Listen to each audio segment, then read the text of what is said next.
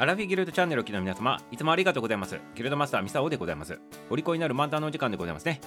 今日はね性についてのお話でございますね。なぜね今日はねこんなね意味深な話するのかといったら今日がね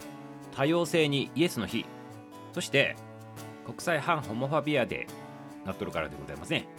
この2つの日がねなっとってこれがね2つともね性に関するね日なんでございますね。そして国際デーともなっておりますね。非常に重要な日なんでございます今日ね。何が重要なのかって言ったらこれね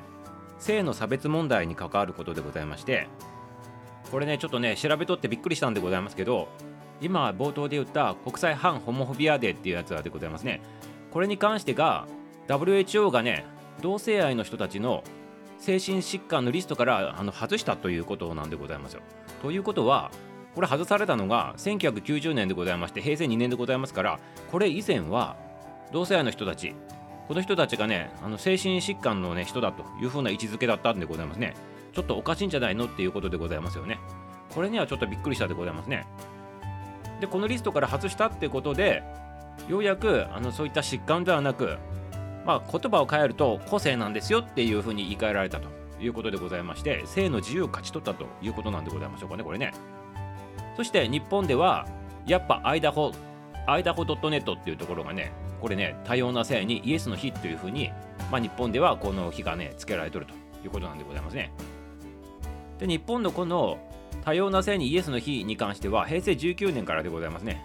あの当事者たちがメッセージを発表するっていうねそういった機会があってね性の多様性を訴えて行動してきたというのがねこう今に続いてるということなんでございますよ。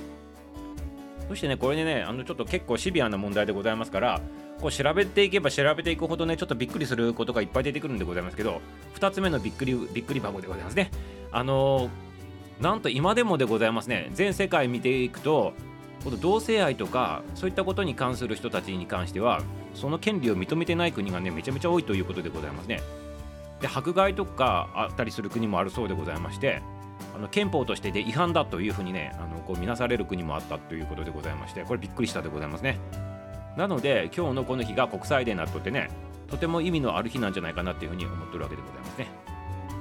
そしてねこのね多様な性にイエスの日のシンボルマークがちょっと今ね皆さん見とるんでございますけどあのレインボーカラーになっとるんでございますよ。でレインボーカラーが使われとる理由っていうのがこれ多様性を表してるそうでございますね。あと平和とかね。あとね、セクシャルマイノリティのね、シンボルとして使われるということでございまして、レインボーカラーが使われているということなわけでございますね。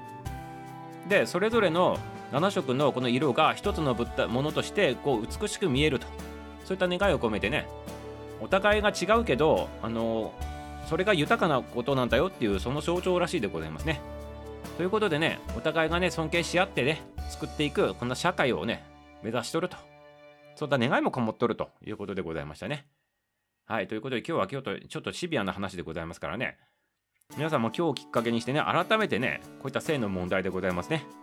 昔はね、本当にね、これ病気だと思われとったっていうのがちょっとショッキングでございましたけど、ね、今はもうそんなことないでございますよ。個性だというふうに捉えていただきたいなというふうに思っておりますね。ということでございましてね、やっぱ個性がね、その人しかないものでございますから、大事にしていかなくてはいけないものかなというふうに思っておりますね。あの個性を壊してね、まあ、あの周りに強調してね無理やりねこう合わせていくというのも結構辛いものでございますからね堂々とあの自分の個性を出せるそんな社会もねやっぱりね大事だということで今日の日もすごく大事なんじゃないかなというふうに思っております。はいということでね今日の話終了でございます。明日も楽しみにしとってくださいませ。終わり。